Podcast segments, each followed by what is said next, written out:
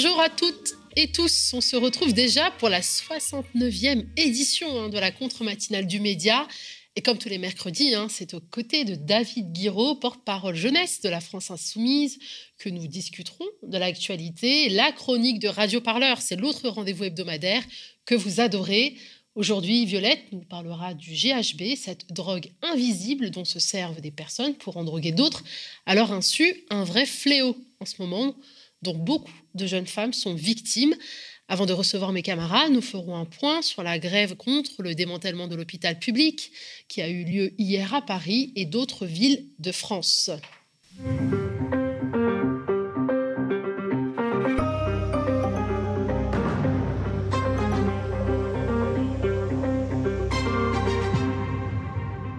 Voilà pour le programme du jour qui commence avec la titrologie. Macron et Pécresse sont à la une du monde qui titre Entre Macron et Pécresse, match à distance sur la sécurité? Le chef de l'État était hier en campagne sur la sécurité à Nice. Le choix n'est évidemment pas anodin. Hein. C'est sur les terres d'Éric Ciotti qu'Emmanuel Macron a défendu son bilan face aux critiques de la droite et anticipé l'après 2022 en proposant une hausse du budget de l'intérieur de 15 milliards d'euros sur 5 ans.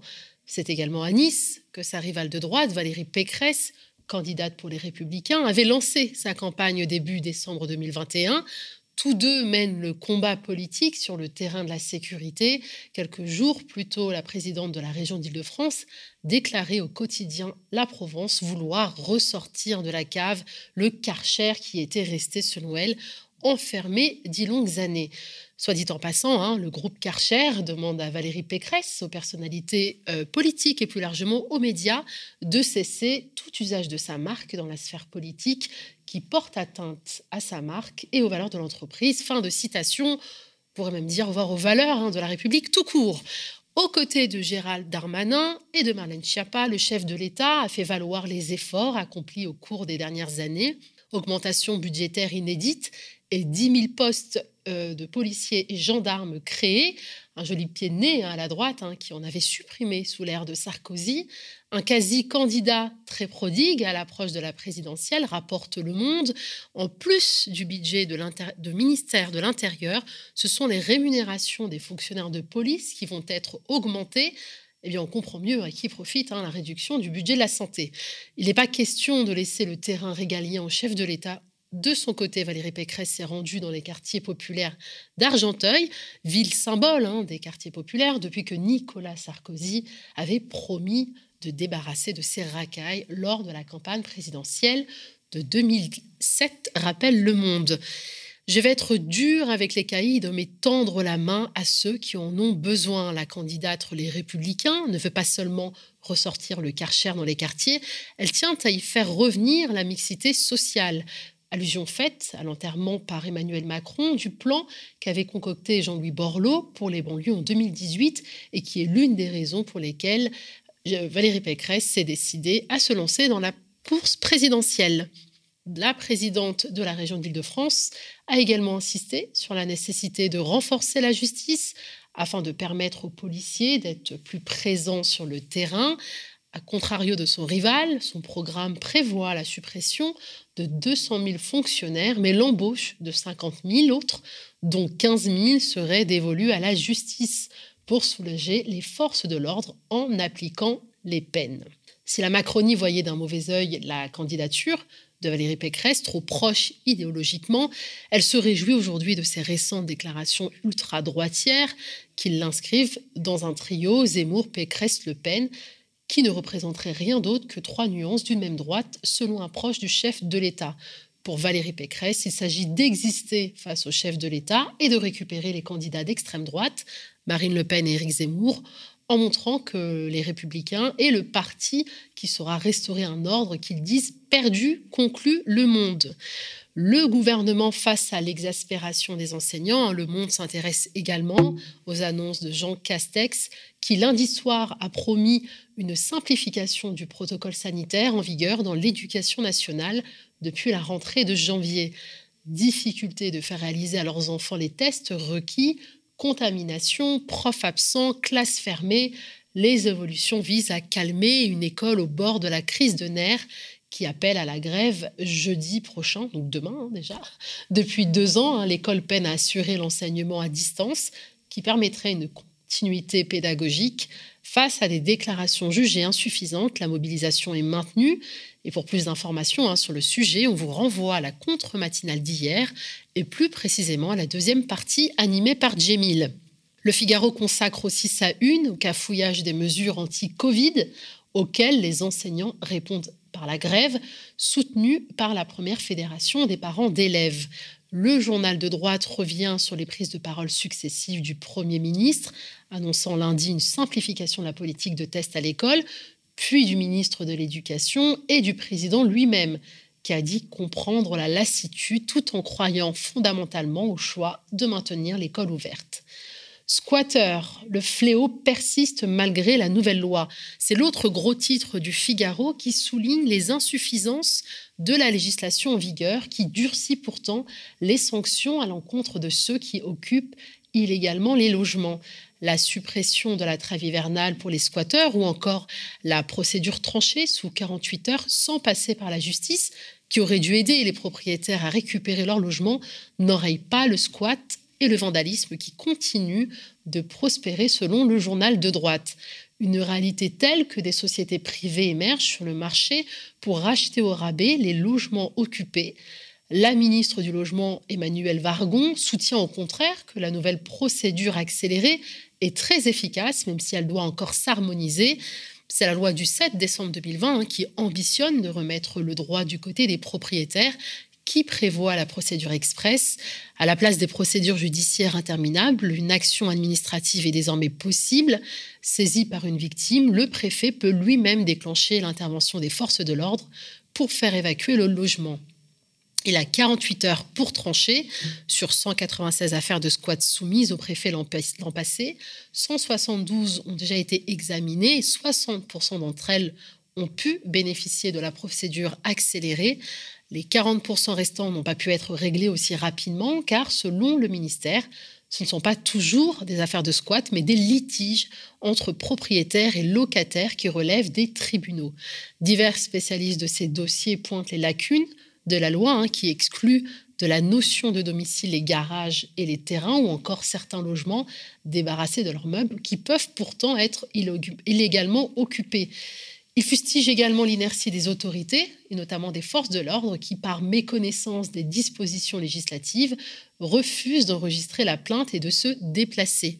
Or, sans ce constat de police, le dossier est incomplet et la procédure bloquée. La solution semble pourtant simple pour le député Les Républicains du Vaucluse, Julien Aubert, qui milite pour que le squat soit assimilé à un vol dans certains articles du Figaro qui plaident implicitement pour une nouvelle réforme en matière de lutte contre l'occupation illégale, on peut lire les témoignages de, je cite, hein, ces vies gâchées par des voleurs de logements sans scrupules.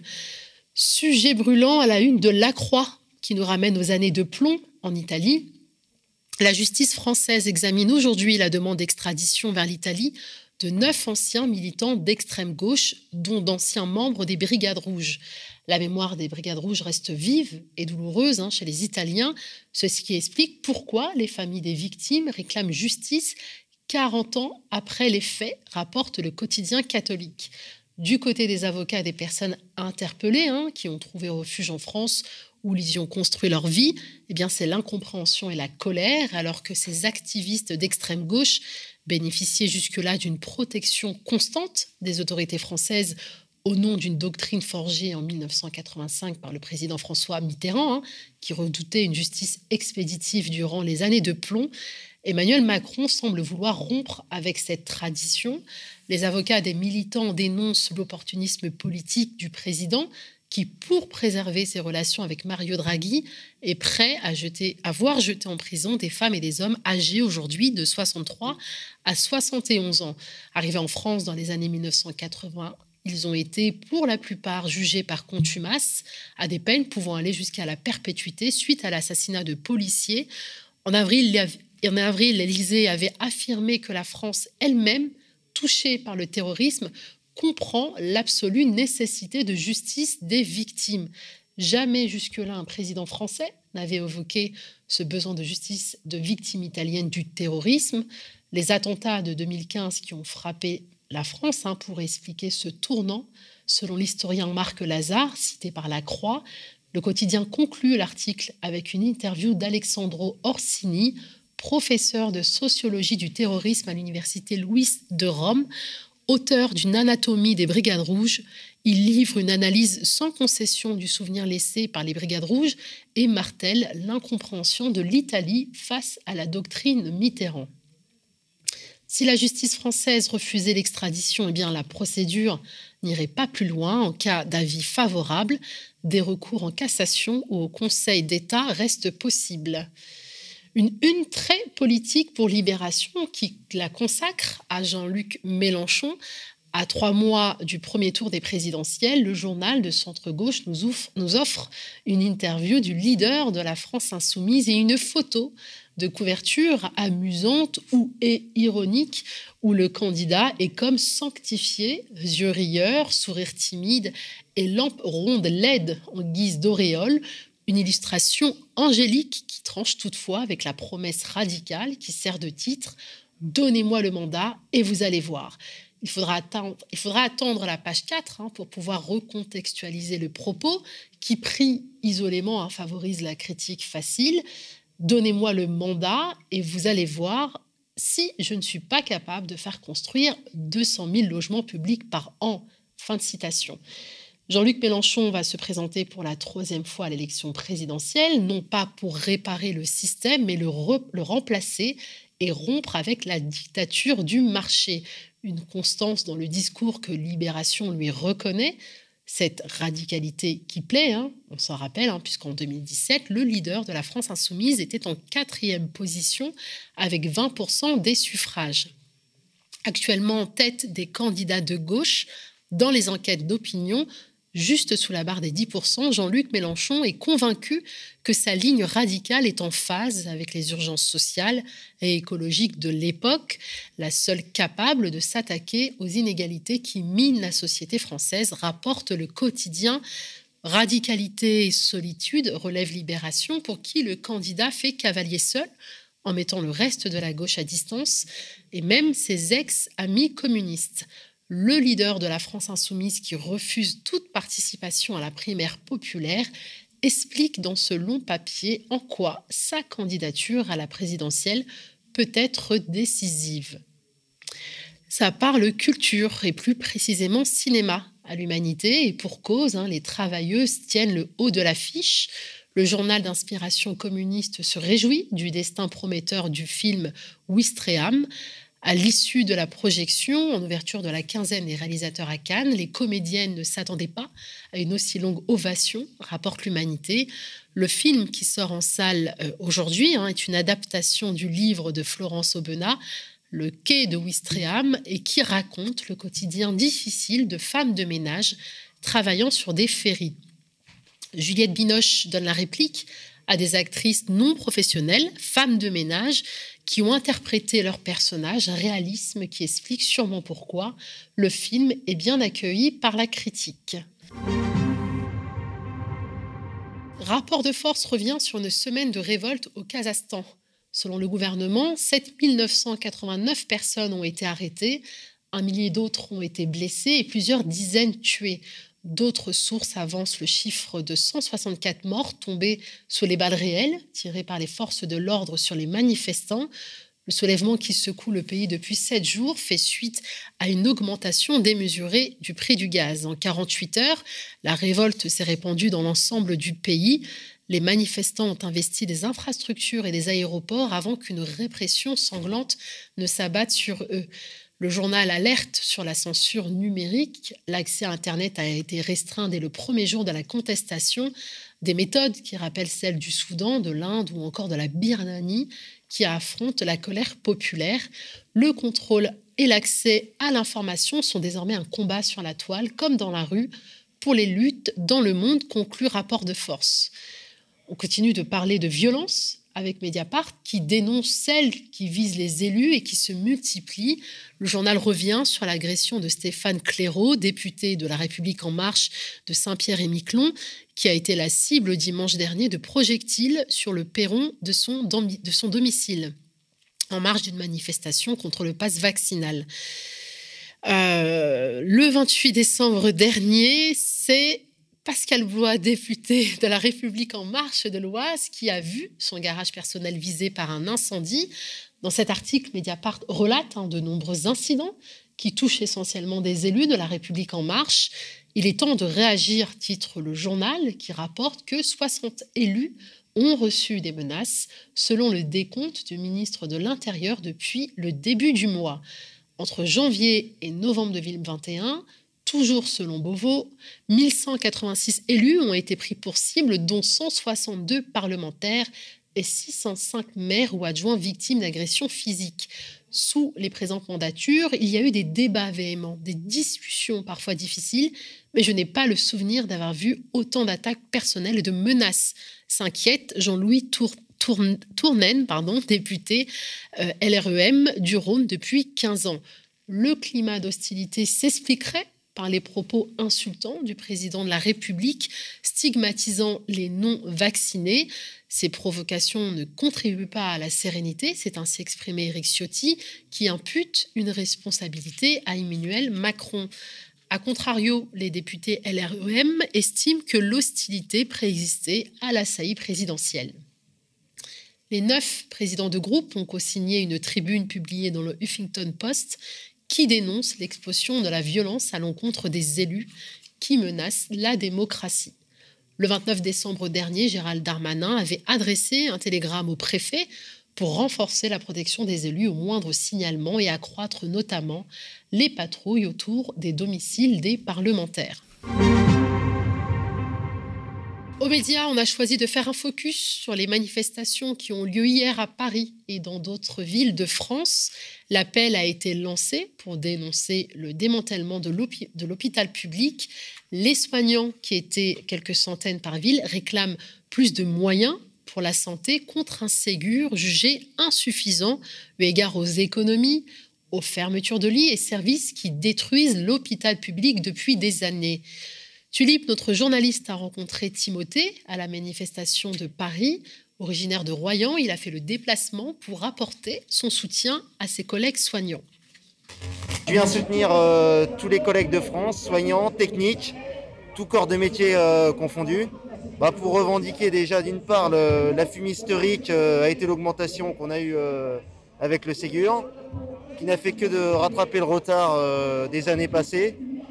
Et je suis là aussi pour combattre les, économies euh, qui sont réalisées dans, qui devraient pas avoir lieu dans ce secteur-là, euh, dans le secteur médical. Voilà. Bah, il faut continuer de toute façon, il faut pas lâcher. C'est pour les générations qui vont suivre aussi, même moi qui ai que 31 ans. C'est pour l'avenir de l'avenir du pays en fait, grosso modo. Hein. Si la santé suit pas, le reste euh, sera déficitaire aussi. Hein.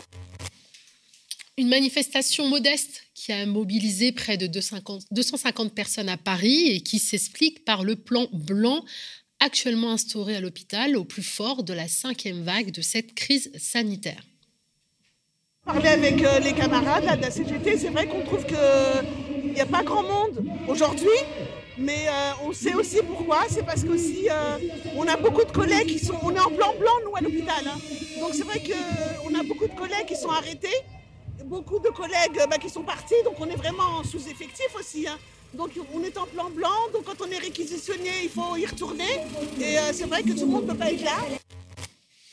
Eh bien, la lutte se poursuit avec les lettres des luttes de radio-parleurs. Vous commencez à les connaître. Radio Parleur, c'est une équipe de podcasteurs et de podcasteuses indépendants qui vont sur le terrain pour vous raconter les luttes. Et ce matin, on retrouve Violette Voldoir, journaliste et cofondatrice du média, qui nous accompagne. Bonjour Violette. Bonjour Nadia. Comment vas-tu? Ça va, ça va. Vu, hein, depuis l'année dernière. non, c'est vrai. Ça va, ça va plutôt bien. Alors, tu as choisi de parler de, de, GHB, pas de GBH, de GHB, euh, Violette.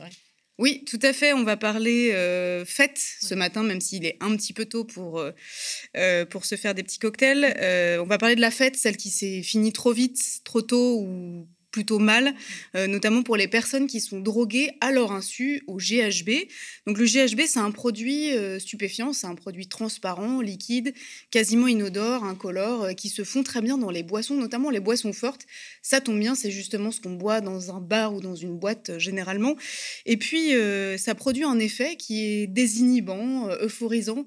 En fait, ça produit, ça potentialise les effets de l'ivresse de l'alcool. Et donc, c'est vraiment un produit qu'on peut prendre de manière volontaire ou involontaire, et c'est là que le problème se pose. Oui, sauf que ces dernières années, hein, de plus en plus de personnes sont droguées au GHB à leur insu. Oui, alors c'est difficile de savoir si ces personnes, si le nombre des cas augmente ou bien si c'est la visibilité sur les cas qui augmente. Parce qu'en réalité, euh, le fait d'être drogué au GHB à son insu, c'est, enfin, il y a des affaires qui remontent quand même à plusieurs dizaines d'années puisque le GHB est classé stupéfiant depuis 99 et il y a des cas recensés au moins euh, depuis cette, époque. Euh, le GHB, son petit nom, c'est quand même la drogue du violeur, hein, puisque on y reviendra, mais ça produit un effet bien particulier. je voudrais vous faire écouter un témoignage c'est celui de Sandra, 23 ans. C'est Alizé Cheboub, reporter radioparleur, qui l'a rencontrée chez elle à Strasbourg. Et elle a été victime d'une intoxication au GHB, vous allez voir. C'était il y a quelques années dans une boîte allemande. Avec des copines, donc on venait de se faire servir une bouteille. Et euh, bon, il se trouve que j'avais déjà un petit peu bu et j'avais vraiment pas envie d'aller au bar pour me rechercher un verre. Donc j'ai pris un verre qui était sur, sur une table désertée et je me suis servi dedans. Voilà, donc c'était un verre qui avait déjà été utilisé. Bon, à l'époque, c'était pas, c'était pas à l'époque du Covid, donc c'était pas aussi gênant, on va dire. Et euh, donc je suis à peu près certaine qu'il y avait euh, du GHB dedans, donc que la personne qui avait bu avant moi euh, avait déjà été droguée. J'ai déjà fait pas mal de soirées dans ma vie. Je connais les effets de l'alcool sur mon corps et là c'était vraiment autre chose. J'ai commencé à avoir vraiment flou, à me sentir partir. Donc j'ai décidé d'aller aux toilettes. Je pensais que j'avais besoin de vomir. Donc en fait, je me suis enfermée dans les toilettes et c'est la femme de ménage qui a ouvert, euh, je pense, bien une heure après, parce qu'elle devait voir qu'il n'y avait pas de mouvement dans ces toilettes-là. Et d'un coup, bon, quand elle a ouvert la porte, ça m'a éveillée. Et là, je suis allée rejoindre mes amis. Ils m'ont posé sur les canapés du coin fumeur. Et là, pendant encore deux heures, j'étais complètement inerte. Et voilà, je répondais pas du tout. J'étais juste, euh, juste là, à rien faire. Et toi, tu te souviens de ce moment où on te l'a raconté après? Alors, c'est très flou dans ma tête. Donc, on m'a plus raconté justement le fait que, que je ne bougeais pas, que j'étais complètement euh, comme assommée sur un canapé alors que j'avais bu, mais comme dit, pas tant que ça. Le lendemain, quand je me suis réveillée, j'avais comme une énorme gueule de bois, mais quelque chose que je n'ai jamais vécu avant. Euh, dans le sens où j'avais encore l'impression que je devais vomir euh, voilà, l'après-midi euh, du, surlendemain même. Donc j'avais vraiment l'impression que mon corps avait, avait pris quelque chose qui ne devait pas. Et voilà, après avoir bien réfléchi avec mes amis, les effets que ça, m'avait fait, j'ai vraiment fait le lien avec le GHB et les effets qu'on m'avait dit qu'il faisait. Et est-ce que ça a changé quelque chose dans ton comportement maintenant quand tu sors euh, en soirée? Alors oui, déjà je prends mes propres verres et, euh, et tout simplement oui, j'essaye de bien surveiller mon verre parce qu'on ne sait jamais, voilà, ça peut se passer très vite. J'ai déjà entendu plein d'histoires euh, autour de moi et donc je fais attention à bien toujours prendre un, un verre neuf au bar. je trouve ça bien qu'on en parle, que les gens fassent un petit peu plus attention à leur verre, même si c'est absolument pas de leur faute. Après, bon, de là à devoir tout le temps mettre une main au-dessus de son verre, euh, acheter des protections spéciales pour le verre, euh, que sais-je, des, pailles euh, qui réagissent. Je sais pas si, si c'est normal en fait qu'on en arrive à là. C'est pas normal, ça c'est sûr. Non, mais vous l'entendez, euh, il y a donc des solutions euh, techniques hein, contre ces intoxications euh, au GHB. Donc c'est ce qu'on appelle des capotes de verre. Voilà, c'est très élégant comme expression. En fait, c'est des opercules qu'on clipse sur le verre avec juste un trou pour mettre une paille et qui évite que une personne mal intentionnée mette du GHB. Donc c'est généralement des petites seringues qui permettent de mettre très discrètement du GHB dans les verres. Il y a bien sûr aussi la vigilance des personnes avec qui on sort, mais on sait aussi que les personnes agressées sont aussi très souvent agressées par des proches. Donc, en fait, euh, peut-on véritablement faire confiance aux personnes avec qui on sort? Et puis, encore une fois, ça porte la charge du risque et des stratégies pour se protéger euh, sur euh, les personnes qui sortent et en particulier sur, sur les jeunes femmes qui sont majoritairement, en fait, les, victimes de ces, de ces agressions. le GHB, il faut peut-être expliquer un petit peu ce que c'est, puisque il est interdit en France, c'est un, c'est un produit stupéfiant, mais il a un petit cousin qui s'appelle le GBL, qui est un précurseur chimique du GHB, qui est très facile à trouver hein, puisqu'il entre euh, dans la composition des diluants, notamment des liquides pour les jantes de voiture qu'on peut acheter sur Internet. Donc c'est en vente libre, c'est pas très cher en plus, donc c'est très facile de se le procurer. Euh, c'est un précurseur qu'on prend euh, et puis qui se transforme en GHB dans l'organisme en fait. Et bien en fait, on peut aussi le prendre volontairement, on peut aussi avoir envie de faire la fête, de, de se l'auto-administrer parce que ça provoque un effet euh, de, joie, de chauffe, de surexcitation aussi. Donc, euh, comme tous les produits stupéfiants, on, peut aussi choisir d'en prendre. Le problème, en fait, c'est que quand c'est pris à haute dose, euh, GHB ou GBL, ça produit une soumission chimique. Il y a justement un mouvement, hashtag balance ton bar, qui fait la lumière hein, sur toutes ces agressions sous GHB. Oui, exactement. Donc c'est ce qui a permis aussi de, de, visibiliser hein, ce, problème euh, qui, voilà, qui traîne quand même depuis plusieurs années, puis qui est difficile euh, à régler. Euh, c'est un mouvement Balance ton qui est né en Belgique et qui dénonce, au-delà des simples intoxications involontaires et des agressions qui s'ensuivent à cause du GHB, la violence sexiste qui imprègne le monde de la nuit. En France, ce sont les coloreuses, ces femmes, enfin ces femmes, il n'y a pas que des femmes d'ailleurs dans ces mouvements, qui collent des messages politiques sur les murs, qui alertent de plus en plus sur ce problème. et puis, bien sûr, tout un tas d'associations euh, qui euh, commencent à faire un vrai travail d'information de terrain. Je vous propose d'ailleurs d'écouter euh, Stéphanie Hu à Strasbourg. C'est la présidente de Ruel. C'est une association qui lutte pour une meilleure reconnaissance du sujet par le monde de la nuit. Je pense que c'est important que les bars aussi prennent conscience de ce problème et ne, le nie pas. C'est-à-dire que oui, il se passe ces choses-là partout en fait. C'est pas une question d'accuser un bar ou un autre c'est que les agresseurs, ils agissent partout. Déjà, c'est bien de reconnaître ça. Je pense que c'est bien, dans un premier temps, de former ces équipes aussi à euh, comment ces drogues ou ces médicaments peuvent agir pour pouvoir le voir et agir à ce moment-là aussi. D'avoir une personne, par exemple, euh, parmi le personnel qui soit responsable d'accueillir une victime si jamais il se passe quelque chose, de la mettre dans un lieu sécurisé. Je pense que ça peut être bien de faire de l'affichage également, euh, de montrer qu'il y a une tolérance zéro envers ce genre de comportement. Ça peut être bien aussi de mettre en place des capotes de verre. C'est une solution, on va dire, un peu pansement qui peut éviter certains drames. Ça n'évitera pas tous les drames, bien sûr, mais ça permet de protéger les verres en fait des victimes. Euh, ça peut être bien aussi de plutôt privilégier les boissons dans les bouteilles plutôt que dans les verres, par exemple. Un de vos chevals de bataille en ce moment, c'est euh, la drogue au GHB. Comment c'est venu un peu euh, en avant finalement? En fait, on a été contacté par une victime directement sur les réseaux sociaux qui nous a tout simplement dit qu'elle avait témoigné sur étudiants de Strasbourg.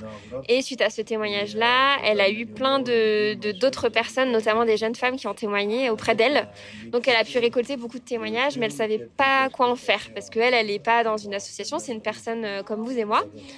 Et du coup, elle s'est tournée vers nous et elle, nous disait bah, qu'est-ce que je peux faire de ces, témoignages? Comment est-ce qu'on peut faire avancer les choses? Parce que je suis pas la seule dans ce cas-là. Et donc, on a fait nous aussi un appel à témoignages, ce qui nous a permis de récolter pas mal de témoignages. Euh, et suite à ça, on s'est dit bah, pourquoi pas faire un dossier de signalement auprès du procureur? Puisque c'est quelque chose qu'on a déjà fait et euh, tout simplement pour alerter qu'il y a un vrai problème, euh, que ce soit à Strasbourg, entre autres, hein, il y en a aussi ailleurs, mais typiquement à Strasbourg, et que ce serait peut-être intelligent de faire ouvrir une enquête pour voir si euh, les personnes qui droguent les autres d'autres personnes peuvent être appréhendées. Alors pour l'instant, les autorités ont plutôt tendance à minimiser le problème, quand c'est souvent le cas, hein, quand les femmes sont, sont, en cause dans des affaires.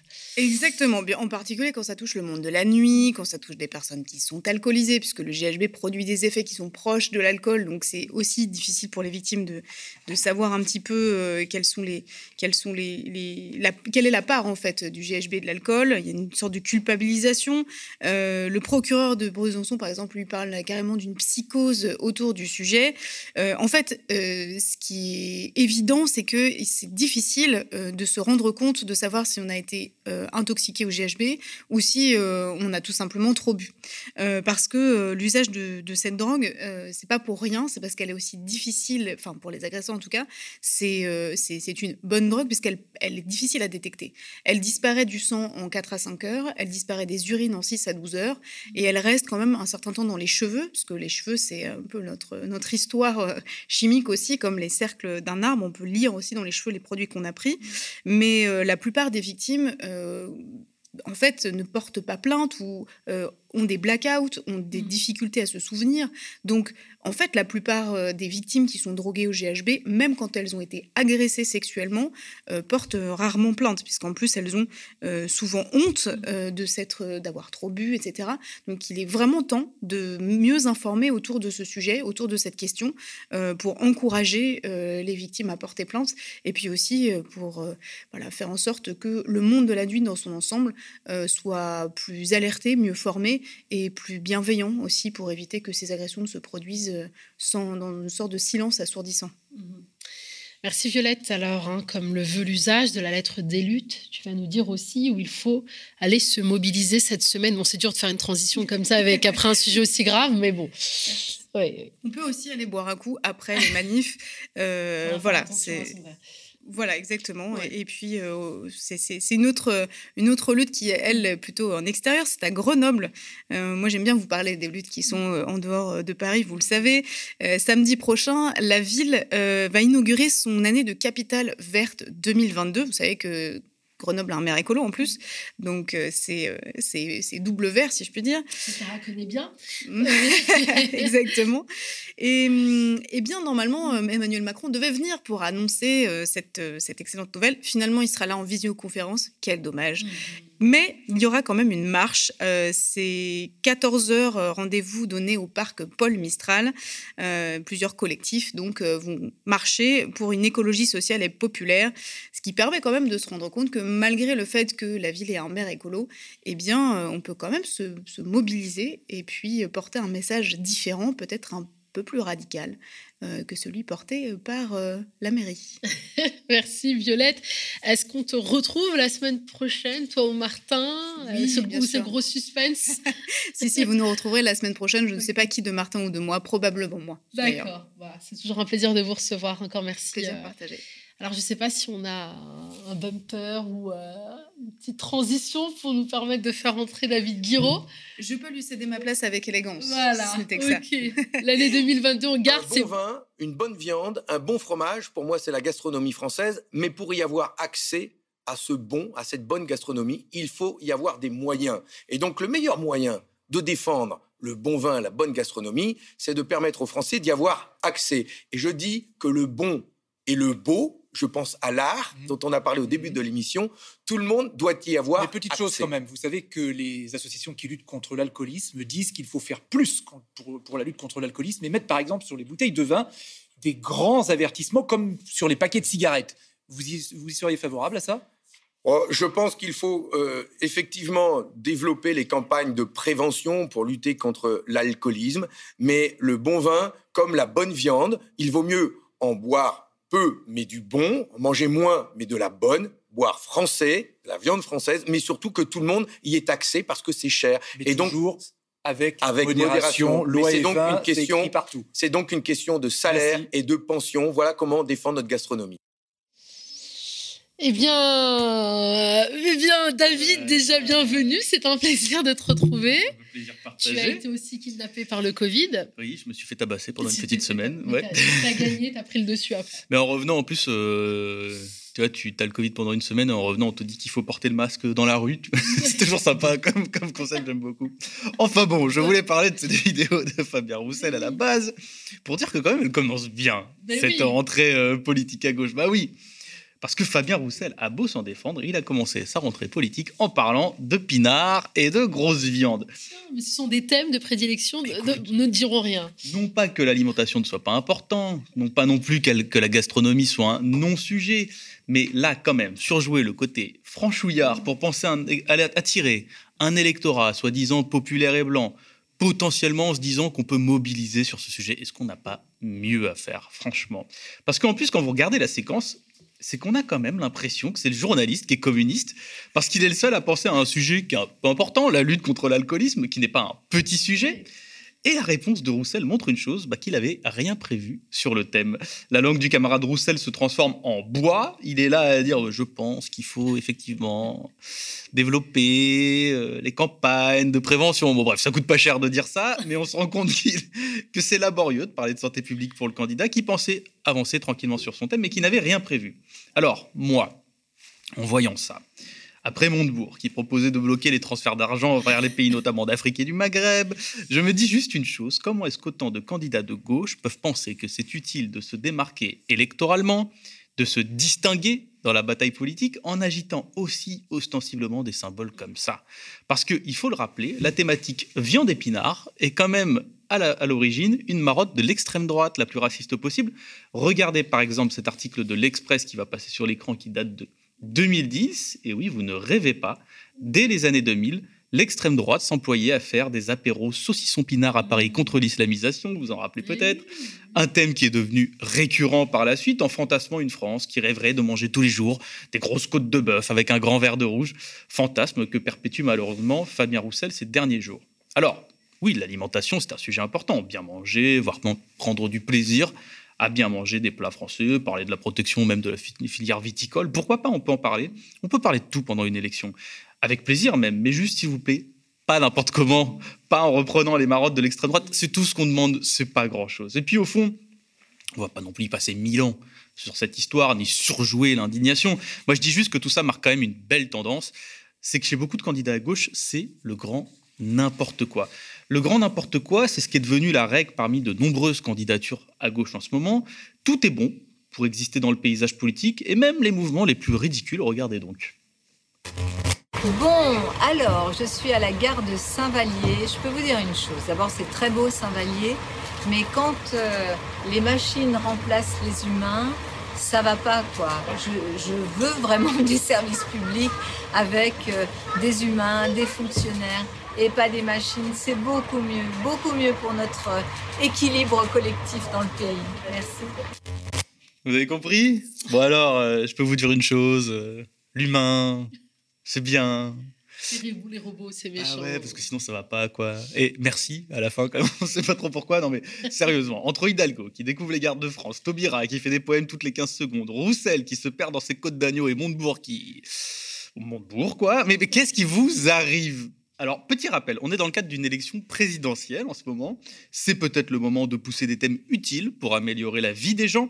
Le problème, c'est que la plupart des candidatures, exception faite de Jean-Luc Mélenchon et peut-être de Jadot, qui ne s'est pas encore effondré, pas encore, les candidats patinent.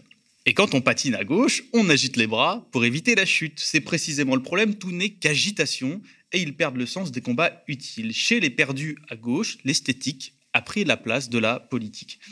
Un premier combat essentiel à mener en ce mois de janvier, c'est peut-être, peut-être, je fais la proposition, de renforcer notre système démocratique à bout de souffle, en commençant peut-être par lutter contre l'abstention.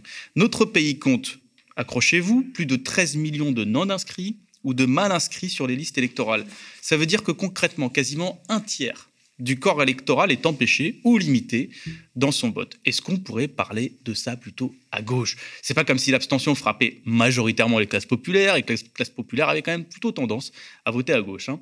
Est-ce qu'on pourrait pas aussi parler du scandale que constitue la galère des candidats à trouver 500 parrainages d'élus pour pouvoir se présenter à l'élection présidentielle? Comment peut-on trouver normal qu'un candidat comme Jean-Luc Mélenchon, qui a rassemblé 4 millions d'électeurs en 2012, 7 millions en 2017, est à se démener pour pouvoir obtenir le soutien des élus, pour pouvoir se présenter. On ne peut pas parler de ça à gauche Eh bien, non. On ne peut pas. Les candidats du PS et du PCF ont même carrément fermé la porte à la question. Regardez plutôt. C'est la loi qui décide de qui participe en fonction des parrainages. S'ils ne les ont pas, c'est qu'ils ne méritent pas d'y participer. Vous pensez que ce ne serait pas un manque pour la démocratie Ah non, vraiment Que des gens qui représentent, eux, 13, 14 et 18 elle est aussi, soient pas la démocratie, elle est définie avant les sondages par la loi. Et si la loi dit que les parrainages doivent être de 500 pour chacun des candidats sur la ligne de départ, c'est la loi qui doit s'imposer. Et la loi, c'est la démocratie. Tant pis pour eux. Ah oui, tant pis pour eux. Ça veut dire qu'ils n'ont pas convaincu 500 maires. Nous avons fait un choix, nous l'assumons, et je compte sur le soutien euh, de l'ensemble des parlementaires, des élus communistes. Euh, d'ailleurs, pour qu'ils m'apportent leur parrainage, pour qu'ils me donnent de la force. Il n'y a pas de doute là-dessus. Pour que nous Il n'y a pas de doute sur les parrainages. Vous les, les 500 Je n'ai pas de doute sur le fait de les avoir, mais je compte sur le soutien le plus large et pour avoir le plus de parrainage possible pour me donner de la force. Et j'espère qu'il n'y aura pas de parrainage qui iront soutenir d'autres candidats parce que ce sera aller soutenir un adversaire. Et quand on est en campagne pour des élections, eh bien, dans sa formation politique, j'espère que, pas au moins, si on ne me soutient pas, qu'on n'aille pas en soutenir un autre. Au moins. Alors les amis, c'est pas très communiste, c'est pas très socialiste de garder les signatures entre potes. Alors juste pour Hidalgo, quand on dit que la démocratie est définie par la loi, oui probablement le but de l'élection présidentielle, c'est quand même de notamment changer la loi, hein, je le dis comme ça. Car oui, les organisations de gauche sont aujourd'hui moins dans une volonté démocratique que la droite gaulliste. Et oui, vous en rêviez, vous en rêviez, ils l'ont fait, ils ont réussi. Hidalgo et Roussel, candidats de deux organisations devenues des partis de notables, ont en effet réussi à se faire dépasser sur la question démocratique par le président du Sénat, Gérard Larcher. Je vous le cite, je considère que Mélenchon, Le Pen, Zemmour doivent pouvoir se présenter à la présidentielle. Ne pas y parvenir serait un mauvais signal pour notre démocratie. Les élus doivent utiliser sans crainte leur droit de parrainage. Parrainer n'est pas soutenir. Même Valérie Pécresse, candidate Les Républicains, a dit, je la cite, toute personne qui représente un véritable courant de pensée en France doit pouvoir se représenter, ce que pas débile comme, comme affirmation. C'est d'autant plus étrange, cette position notamment d'Hidalgo, parce que c'est un socialiste, Lionel Jospin, qui a à la base proposé que 150 000 parrainages citoyens, issus de 30 départements différents, soient suffisants pour investir un candidat à l'élection présidentielle permettre à des candidats, au fond, moins installés politiquement, mais représentatifs de, représentatifs courants de la société pour se présenter, c'est pas un danger, c'est une respiration démocratique. Parce que plus les courants de pensée sont représentés à l'élection présidentielle, et plus l'abstention peut reculer parce que des gens se sentent euh, représentés euh, dans l'élection. Et surtout, qu'on ne vienne pas me dire et me faire le coup du ça ferait des candidatures farfelues au présidentiel, parce que c'est tout simplement déjà le cas. On a eu en 2017, je le rappelle, des oiseaux comme Jacques Cheminade, on a eu des Asselineau et beaucoup d'autres qui n'ont pour seule différence que d'être soutenus par des réseaux de notables. Alors moi, je pose la question, pourquoi Jacques Cheminade serait présent à l'élection présidentielle et pas, par exemple, Anas Kalzib Je vous le demande. Est-ce que tu veux la réponse? On la connaît malheureusement. Et puis, franchement, Hidalgo et Roussel, est-ce qu'on ne pourrait pas aussi cliver sur des sujets de fond un peu plus intéressants? Sur des marqueurs, on pourrait se pourrir, pourquoi pas, mais au moins en faisant avancer les consciences. Je prends un exemple. Cette semaine, Jean-Luc Mélenchon, je ne cache pas mon soutien à cette personne, a proposé de prendre tous les droits de succession au-dessus de 12 millions d'euros pour les redistribuer aux jeunes. Est-ce qu'on ne pourrait pas s'engueuler sur ça, s'il vous plaît? C'est quand même la beauté de la politique à gauche, non? C'est plutôt, plutôt que de savoir qui a la plus grosse descente de bière. On pourrait s'écharper, je ne sais pas, sur la sécurité sociale intégrale ou pas, sur le contrôle des capitaux, sur la réquisition des logements vides, des entreprises, sur nucléaire, pourquoi pas, ou sur la transition écologique. Bref, je le dis aux candidats de gauche, en espérant, avec peu d'espoir malheureusement, être entendu, gardez vos formules choc, vos formules médiatiques, comme vous savez le faire, parce qu'il y en a qui ont du talent, pour des sujets utiles. D'autant que surjouer la carte du droitard franchouillard ne vous mènera à rien, les amis. Les fachos rient au nez de la stratégie de Roussel. Ils se marrent sur la dernière sortie de Montebourg, parce qu'ils savent très bien qu'entre l'original et la copie, au final, les gens préfèrent toujours l'original. Alors, mon engagement à moi, il est connu, hein, c'est Jean-Luc Mélenchon, je, je, préfère le dire, mais ce que je souhaite quand même pour cette nouvelle année, j'en fais le vœu, c'est que les autres candidats à gauche sortent cinq minutes du marketing politique pour enfin créer un débat utile. Un débat rude, s'il le faut, euh, mais un débat qui fasse avancer les consciences, nos valeurs, nos idées, celles dont on est sûr qu'on pourra parler à la prochaine manif, par exemple celle des profs demain. Allez, à demain en manifestation. Merci David Guiraud. Aïe, aïe, aïe, j'ai envie de dire. Voilà la, conclusion, la chronique de David Kiro, porte-parole jeunesse de la France Insoumise. Euh, alors, il y a une titrologie où on a parlé euh, notamment de, Jean-Luc Mélenchon, euh, de parler, on a parlé du duo, Valérie aussi, Pécresse et Emmanuel Macron, hein, qui se livre une, guerre hein, sur le terrain de la, de la sécurité. Est-ce que tu voudrais peut-être commenter. Alors, on, est sur un format euh, tout à fait euh, intéressant. Macron fait des propositions pour 2030. C'est-à-dire que lui, il, ne compte pas être élu jusqu'en 2027, et jusqu'en 2030, c'est au-delà.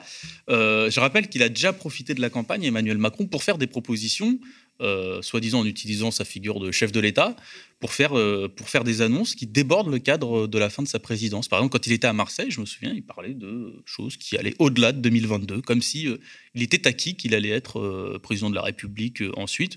En plus, on sait que c'est globalement des mensonges, mais la droite fait de la droite, quoi. Je veux dire, moi, ça m'étonne pas qu'ils parlent de sécurité, c'est leur, leur sujet, c'est leur thème, c'est leur marotte. Rien ne m'étonne dans dans leur situation. Ce qui m'étonne, c'est quand la gauche, estime qu'il faut en rajouter. Mm. Ou alors qu'il faut braconner sur les terres en, validant certains euh, des, des, préceptes de la droite. Moi, c'est ça qui me dérange. Je veux dire, moi, j'ai même pas de problème à parler de sécurité, on peut en parler, il n'y a pas de sujet tabou, c'est pas ça la question. C'est par contre arrêter de considérer qu'il faut valider ce que dit la droite. Et il y a des choses, moi j'ai vu une enquête là récemment qui est sortie dans le journal La Croix, par exemple, qui est très intéressante, qui gagnerait, à mon avis, à, à, être discutée plus. Mais euh, dans La Croix, il y a une grosse enquête sur un journaliste qui était dans une unité à Roubaix euh, et dans cette grosse enquête, voilà, il suit des policiers au jour le jour et il se rend compte de choses et, et il discute de choses, y compris avec des policiers qui disent mais nous, on n'est pas là pour éradiquer la violence, on est là pour au mieux la contenir. Donc ça, c'est quelque chose qui brise un peu avec le mythe de la droite de dire si on met plus de flics, c'est fini la violence dans la société. Voilà, c'est des questions qui sont, euh, qui sont intéressantes. Il est question de lutte contre les violences conjugales, de comment ça se passe avec les nouveaux numéros, comment les policiers ressentent la chose, etc. Ça, à la limite, pourquoi pas? Voilà, moi, pourquoi pas euh, en parler, mais pas en reprenant euh, tous les thèmes de, l'extrême droite. Et aujourd'hui ce que fait la droite, qui a en partie euh, glissé hein, vers l'extrême droite, c'est de penser que la police peut résoudre tous les problèmes de la société. À gauche, c'est pas notre idée, quoi. Enfin, je veux dire, si on se met à penser ça à gauche, on est cuit parce que euh, les réponses de la droite, elles sont connues, tout le monde en tôle. Enfin, sauf Balkany, machin. Si on pense ça à gauche, c'est qu'on est on rejoint finalement la, République en marche en général. C'est, bah oui, non, mais c'est ça le problème, c'est, que un peu le parti qui, ça commence comme qui ça. récupère les gens qui, euh, bah sont un peu parce que, parce que, à force de faire du battage médiatique, les gens euh, hésitent. Hein. Il y a des gens qui ont peur parce qu'on leur dit tous les jours à la télé que, et je leur en veux pas. Mais juste au bout d'un moment, il faut avoir des discours euh, un peu forts. Voilà, il faut, faut, faut, aussi assumer la conflictualité, il faut aussi assumer de dire des choses qui sont pas toujours dans l'air du temps. C'est aussi ça, être à gauche. La droite l'a très bien fait euh, à un moment où euh, la gauche pouvait être, hégémonique culturellement sur certains sujets. Euh, voilà, sur les services publics, par, exemple, à un moment, c'était pas populaire de la part de la droite de dire qu'il fallait absolument casser tous les services publics. Ça l'est devenu. Et c'est en train de repartir en arrière. On devrait, on devrait avancer sur ça. C'est sur ça qu'il faut réserver les phrases choc. Je veux dire, moi, je, moi, j'en fais des médias beaucoup. Je, sais très bien comment on prépare une intervention. Euh, c'est pas normal de, concentrer ton énergie quand tu es un candidat comme Roussel ou autre, de concentrer ton énergie euh, médiatique, celle que tu vas passer à essayer d'attirer l'attention des gens, sur des sujets aussi euh, périphériques que la viande et le, vin rouge, quoi. On, le sent vraiment ce nivellement par le bas, tu vois. C'est ça, c'est vraiment c'est du c'est du marketing en fait. Mm. Et, et c'est dommage que la classe politique ne comprenne pas que le marketing c'est pas si bon en fait le marketing politique ne marche pas si bien que ça. Ça marche des fois. Euh, Macron a fait du marketing politique en 2017. Ok, voilà, c'était son truc. Il était grandement soutenu par des réseaux euh, de notables par ailleurs, de très riches. Il avait toutes les unes de presse. non, non, il, avait beaucoup de unes de presse et tout. Voilà, c'était comme ça. Euh, mais, mais, mais il a fait du marketing politique en se disant bon, voilà, le PS et l'UMP ils sont en train de s'effondrer, je prends un peu entre les deux. Ça, c'est du marketing. mais le problème du marketing politique, c'est que d'une, c'est pas sûr que ça marche pour Macron, ça a marché, mais ça marche pas toujours. Pour Roussel, ça marche pas. Pour, euh, enfin, c'est des gens qui sont à 2% dans les sondages quand même. Hein. C'est pas, là, on n'est pas sur des. Et puis, euh, et puis euh, ça change pas la question de qu'est-ce qu'on fait une fois au pouvoir. Parce que si, si, tu, si tu te distingues en disant faut de, faut de la viande et du vin rouge, bon, d'accord, ok, mais, mais est-ce que tu vas vraiment changer la vie des gens en fait avec ces thématiques-là? Je crois pas sûr, même c'est sûr. il y aura plus de côtes d'agneau, mais bon, c'est pas, pas dingue, quoi. Moi, je pensais que qu'il serait pour les menus végétariens, parce qu'on réalise que la viande n'est pas si bonne au quotidien pour les enfants. Manger moins de viande, c'est plutôt le discours attendu euh, d'une personnalité politique comme lui. Euh, voilà, à, gauche, c'est un peu ce qu'on entend. Euh, et je veux dire, moi, encore une fois, qui, qui, disent une bonne viande, ça peut être bien, pourquoi pas? Je veux dire, moi, je, je, je dis pas qu'il faut absolument parler que de repas végétaliens ou autres, mais mais on attend plus ça. Et surtout, par exemple, quand la séquence avec le journalisme, elle est quand même éclairante, c'est que c'est le journaliste qui dit D'accord, le vin, mais enfin, la lutte contre l'alcoolisme, vous faites quoi? Parce que c'est un sujet quand même en France. C'est un sujet qui ravage dans les, dans les classes populaires, comme dans la bourgeoisie. Les gens meurent de l'alcool. Euh, mhm. Enfin, je veux dire, c'est tous les jours. Euh, c'est aussi ce qui explique euh, les violences familiales, conjugales et autres. Donc, c'est pas des petits sujets. Et en fait, quand on parle du vin comme ça directement, pourquoi pas? Mais alors, faut faut avoir une réponse globale, un peu cohérente, et pas botter en touche en disant oui, oui, euh, il faut des campagnes de prévention. Bah, D'accord, mais vu que tu es candidat à la présidentielle, tu la finances comment? Tu fais quelle campagne, etc. Dans, ce cas-là, présente quelque chose de solide. Voilà, euh, présente quelque chose de complet, de solide, pas juste une formule marketing pour, pour attirer l'attention. c'est ce qu'on reproche un peu d'ailleurs, euh, un peu, un peu beaucoup même, à la gauche aujourd'hui, en tout cas ces candidats de gauche qui aspirent à, en tout cas, avoir tous ces parrainages et se présenter au présidentiel, c'est de ne pas avoir de, véritables programmes. Bah, nous, c'est ce qu'on regrette, quoi. C'est que. Euh, alors, faut être honnête, euh, que ce soit euh, Roussel, Hidalgo, ils parlent d'autres sujets.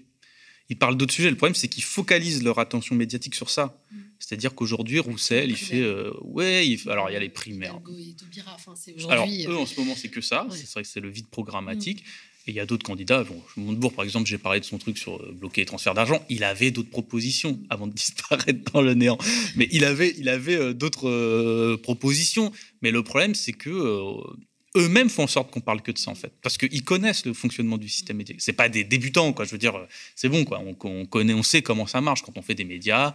On sait très bien qu'une sortie comme ça va être remarquée à tel point que quelqu'un comme Roussel est devenu euh, un des chouchous sur euh, CNews, euh, Europe 1 et autres. C'est, je veux dire, ça veut dire quelque chose. Encore une fois, moi j'y vais des fois sur CNews, donc la question, moi je critique pas ceux qui y vont, mais le fait que les gens te valorisent, parce qu'en en fait il est cité sur CNews. Il y a eu une enquête d'un journaliste du Monde là, qui a regardé CNews pendant une semaine qui dit le seul qui est, valorisé à gauche sur les thèmes, c'est Roussel.